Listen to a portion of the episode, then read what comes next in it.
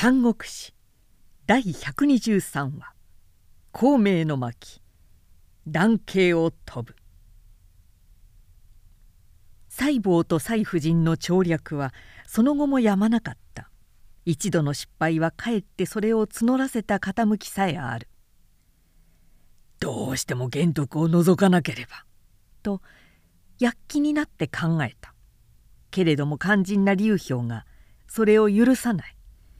同じ官室の A ではあるし親族にもあたる玄徳を殺したら天下に外分が悪いというのである。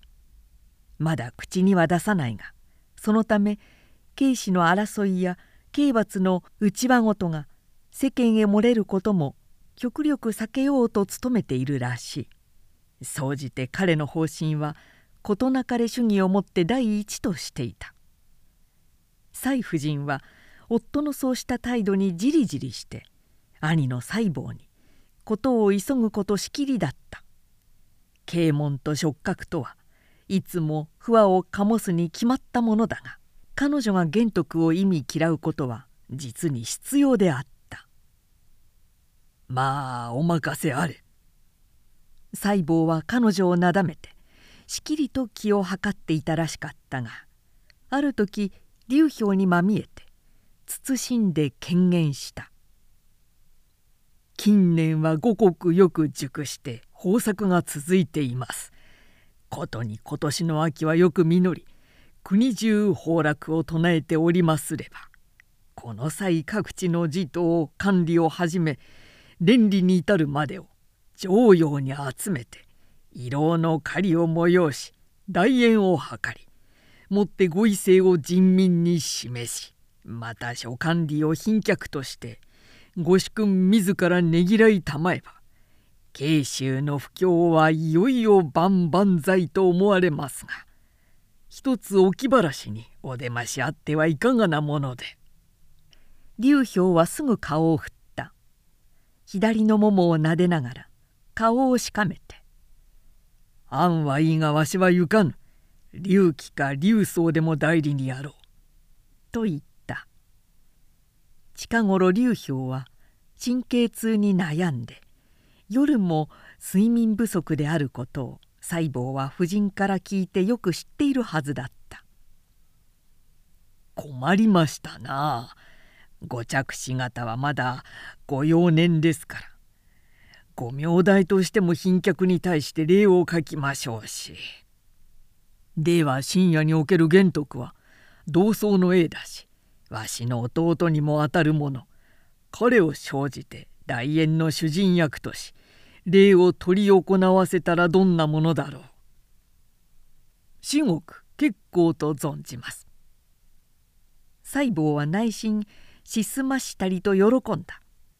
早速常陽の会の正体を各地へ触れるとともに玄徳へ宛てて流氷の稲荷と称し主人役を命じた。あれから後玄徳は深夜へ帰っても往々として楽しまない様子だったがこの被服に接すると再び「ああまた何かなければよいが」と先頃の不愉快な思い出が胸にうずいてきた。張飛は司祭を知ると「ご無用ご無用そんなところへ行って何の面白いことがあろう」断ってしまうに限る」と無造作に止めた。孫権もほぼ同意見で「お見合わせが良いでしょう。おそらくは細胞の酒かもしれません」と看破してしまった。けれど関羽趙雲の二人は「今命に背けばいよいよ劉氷の疑心を買うであろう。しかずここは目をつぶって軽くお役目だけを務めてすぐお立ち帰りある方が無事でしょう」と勧めた。玄徳もまた「いやわしもそう思う」と300余機の友揃いを立て趙雲一名をそばに連れて即日常陽の会へ出向いていった。常陽は深夜を去ること遠かった。約80里ほど来ると。すでに細胞以下隆起劉宗の兄弟だの。また王さん文平東義大井などという慶州の諸大将まで全て盛んな列語を敷いて玄徳を出迎えるため立ち並んでいた。この日会する者数万に上った。文官軍理の賓客皆清掃を凝らし霊感の式場を中心に縁として終点の星のごとく埋まった。寥々たる総隠り。玄徳は国主の代理として漢中の主座に着席した。この平和な空気に臨んで玄徳は心にほっとしていたが彼の後ろには乱たる目を配り体験をはたいて「我が主君に一子でも触れるものあれば許さんぞ」と言わんばかりな顔して自立している長雲紫龍がありまたその部下300人があってかえって玄徳の守備の方が物々しげに見えすぎていた。式は開かれた。玄徳は劉氷に代わって国主の北条を共に敬賀するの文を読み上げた。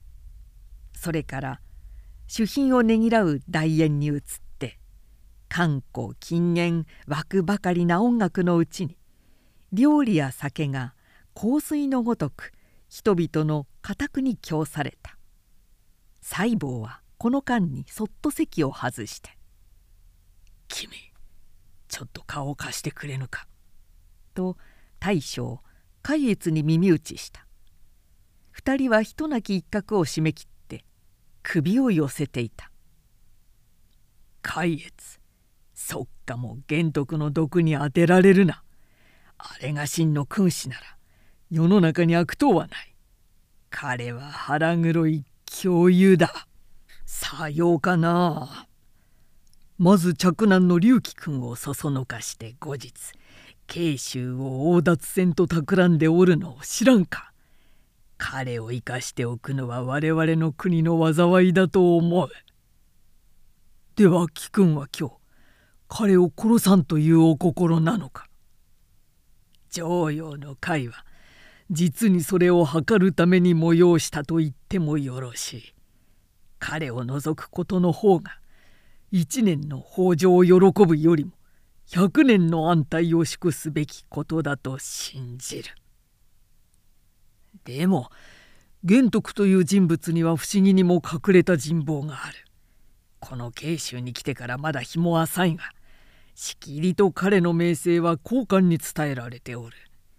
それを罪もなく殺したら証人の予防を失いはすまいか討ち取ってしまいさえすれば罪は何とでも後からたたえられる全てはこの細胞がご主君より任せられているのだから。是非即下にも一匹の力を貸してもらわねばならん。指名とあればもだしがたい。5年までもなく助立ちいたすがして貴君にはどんな用意があるのか。実はすでに東の方は剣山の道を西下の手勢五千余機で塞がせ。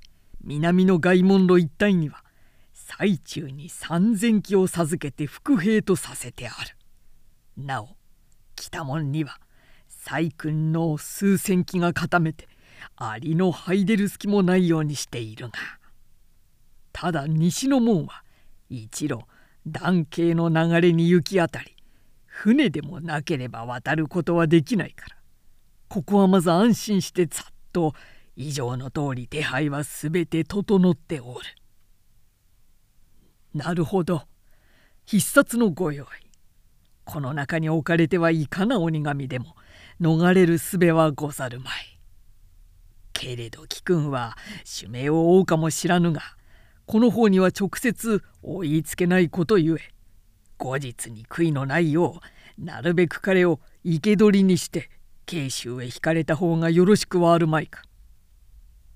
それはいずれでもよいが。それと注意すべき人間は玄徳のそばに始終立っている長雲という大高な武将。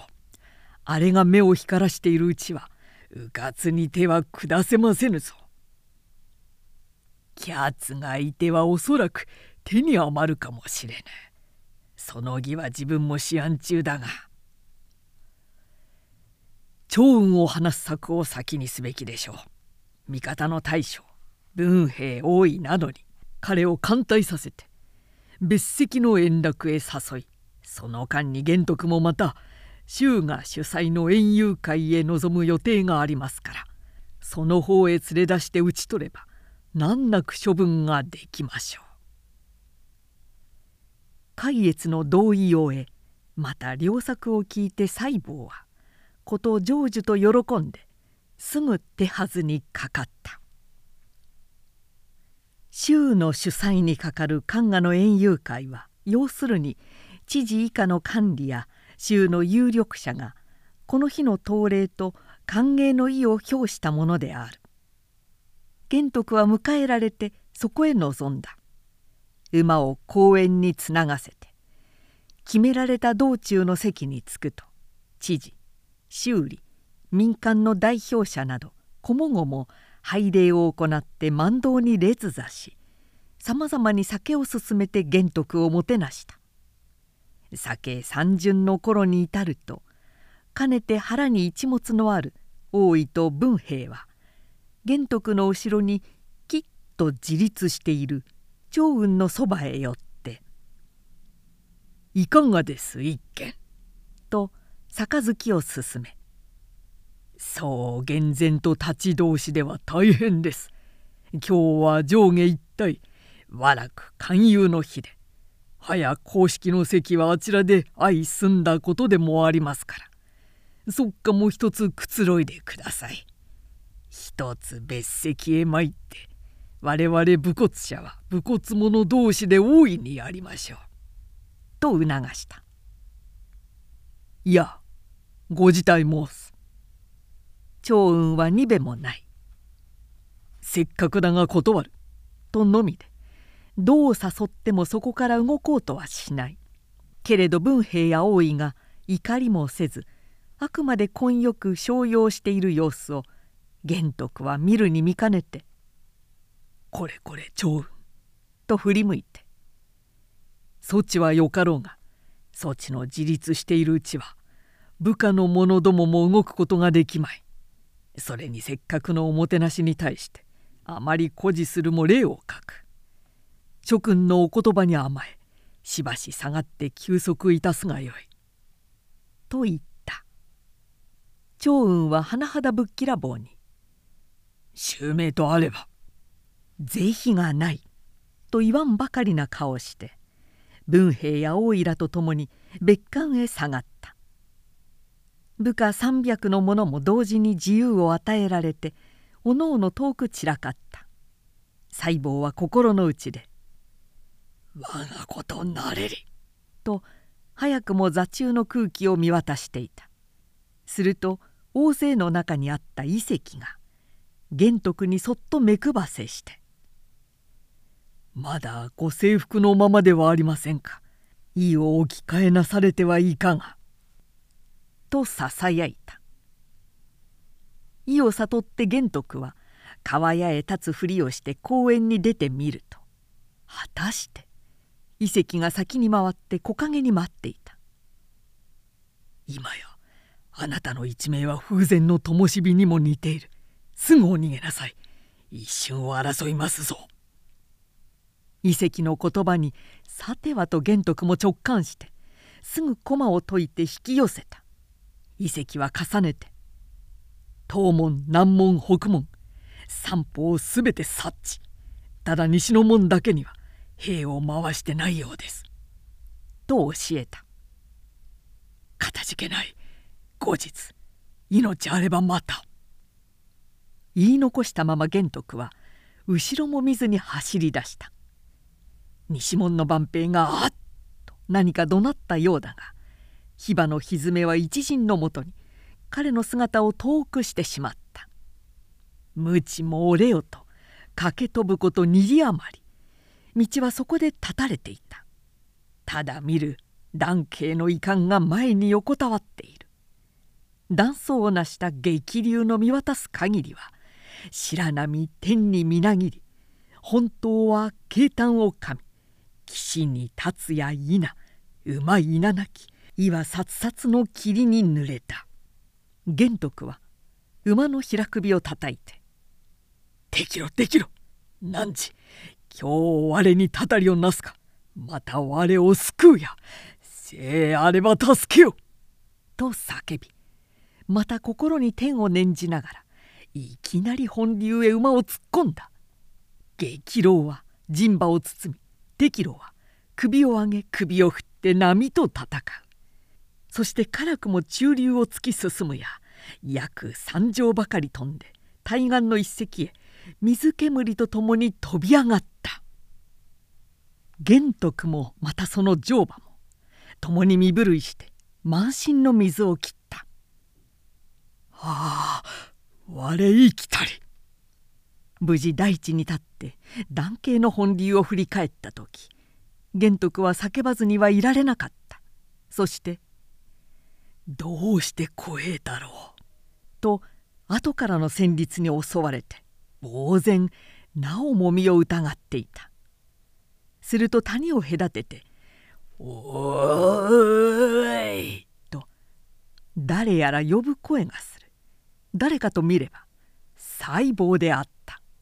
細胞は玄徳が逃げた後で万兵から急を聞くとすぐ看板を励まして追いかけてきたがすでに玄徳の姿は対岸にあって眼前の男系にただ身を寒うするばかりだった「龍子君龍子君何を恐れてそのように逃げ走るか」細胞の呼ばわるに玄徳もこちらから高声で答えた「我と汝と。何の怨恨がある。しかるに汝は我を凱旋とする。ニグルは君主の教えに従うのみ」いやなんぞこの細胞が御身に怪異を抱こうや。疑いを去りとまえ」と言いながら密かに弓を取って馬上に矢をつがえている様子らしいので玄徳はそのまま南昌の方を指して逃げ落ちていった「ちミスミスキャッツ」細胞は歯ぎしりを噛むだけだった。切って放った一夜も男系の上を行くと一筋の藁みたいに本当の無風にもてあそばれて舞い落ちてしまうに過ぎない。残念。なんとも無念な幾度か悔やんだがまた密かに思うにはこの男系の剣をやすやすと無事に渡るなど到底凡人のよくなしあたう技ではない。玄徳にはおそらく神明の加護があるからだろう。神力には嵐がたししかずここは引っ返して他実を待とう。そう彼は自分をなだめて虚しく道を戻った。とあなたから馬煙上げてこれへ来る一陣の兵馬があった。見ると真っ先に長雲支流。後には300の部下が彼と共に目の色変えてあえぎあえぎ駆け続いてくる。いや長雲ではないか。どこへ参られる？細胞は先手を打ってとぼけた。どこへと言って我が主君のお姿が見えぬ。そのためこうして八方を探し申しておる。そっかはご存じないか。実は自分もそれを案じてここまで見に参ったが一向見当たらん。一体どこへ行かれたのやら。不審だ。全く不思議だ。いや何時の態度を言ったのだ？この方に何の不審があるか？今日常用の会に何を目的に？あんなおびただしい軍票を書門に備えたか？この方は慶州九軍の大将軍。また明日は大円に続いて国中の武士を寄せ孤利を催すことになっておる。代表はその瀬古だ。何の不審があるか？ええこんな問答はしておられぬ。